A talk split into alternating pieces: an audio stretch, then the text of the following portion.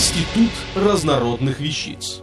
Официальный подкаст интернет-журнала школа жизни.ру. Валентина Пономарева. Откуда взялось эхо? Мифы и не только. Согласно греческой мифологии, эхо — прелестная нимфа, которую угораздило влюбиться в нарцисса, сына речного бога Кефиса и нимфы Лавриона. Впрочем, как повествует миф, юноша этот был так хорош собой, что дамы просто не давали ему прохода, но он, однако, никому не отвечал взаимностью. История нарцисса, полюбившего собственное отражение, достаточно широко известна. А страдалица по имени Эхо не справилась со своими чувствами и сохла в конец от любви, то есть растворилась в воздухе и обратилась в эхо, и от нее сохранился лишь голос-отзвук. Эхо но перед этим будто бы успела произнести проклятие своему избраннику. «Пусть не ответит нарциссу взаимностью тот, кого он полюбит». Овидий в «Метаморфозах» описывает окончание этой истории немного иначе. Когда умер нарцисс, то плакали в лесу молодые нимфы и плакало эхо. Приготовили нимфы юному нарциссу могилу, но когда пришли за его телом, то не нашли его. На том месте, где склонилась на траву голова нарцисса, вырос белый душистый цветок, цветок смерти. Нарцисс зовут его. Вторая версия – наказание юноши приписывает Афродите, а третья вообще относит ситуацию к пророчеству Оракула, который сообщил родителям нарцисса, что их потомок проживет долгую жизнь, если не увидит своего отражения. История несчастной любви эхо к нарциссу часто привлекала художников. Кто только не изображал эту парочку. Никола Пуссен, Караваджо, Зинаида Серебрякова, Бакстер и многие другие. Но есть и такой миф, который вообще не связывает их, а отмечает, что она была жуткой болтушкой и тем сильно разгневала супругу Зевса богиню Геру.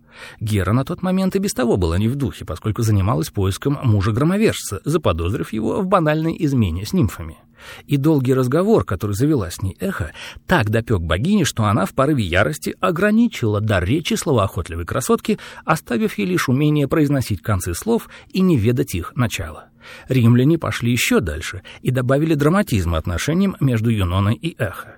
Они посчитали, что горная нимфа Эхо была любимицей верховной богини, доверявшей подруге все свои женские секреты. Но льстивая наперстница завела близкие отношения с Юпитером, а когда он отправлялся позабавиться с другими нимфами, отвлекала его жену продолжительными беседами. Когда это обнаружилось, наступила расплата, предательница отправилась в лесную глушь, лишенная членораздельной речи, но с трудом переносила одиночество, и однажды, встретившись с нарциссом, воспылала к нему страстью, от которой и стаяла. Наконец, сохранилась кровавая история любви пана к нимфе Эхо. Она вроде бы предпочла ему сатира, и отвергнутый кавалер поступил крайне жестоко. Он натравил на нее пастухов, растерзавших бедняжку, и рассеял части убиенного тела по всему свету.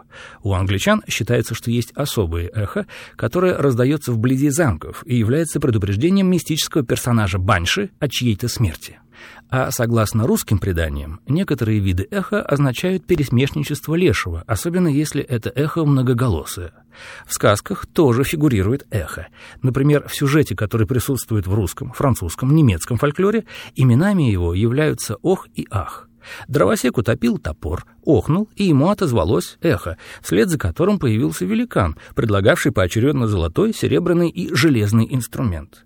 Честный мужик отказался от драгоценных топоров, и они ему были подарены, а сосед, позарившийся на непринадлежащее ему имущество, оказался в проигрыше.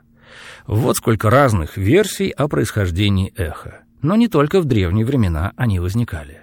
У современных альпинистов есть поверье, что если кричать в горах, то эхом может откликнуться белая женщина, которая утащит за границы жизни. А ведь есть еще и астероид Эхо, у которого ровно такое имя. Ну, как тут не ахнуть? Автор статьи «Откуда взялось эхо. Мифы» и не только Валентина Пономарева. Текст читал Дмитрий Креминский.